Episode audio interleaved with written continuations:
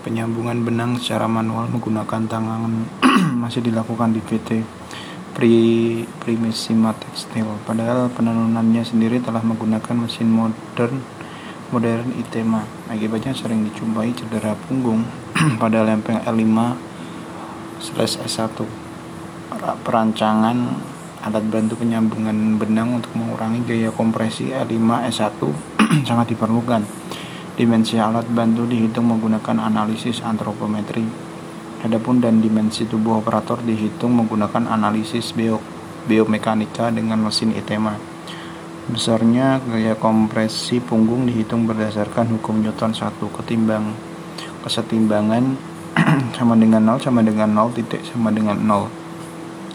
Hasil penelitian menjumpai nilai faktor keamanan batasan NIOS atau yang disebut dengan National Institute for Occupational Safety and Health. Untuk alat bantu yang dihasilkan adalah kurang dari 6500 Newton atau 3,4 maksimum permissible limit